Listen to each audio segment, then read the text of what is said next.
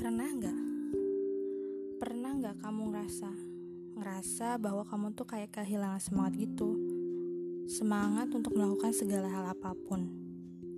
Kamu ngerasa tujuan hidup kamu tuh kayaknya susah banget buat digapai. Susah banget buat diwujudin. Rasanya ada di satu titik pengen nyerah aja gitu. Kayak bener-bener down. Kadang suka nanya ke diri sendiri, itu wajar gak sih?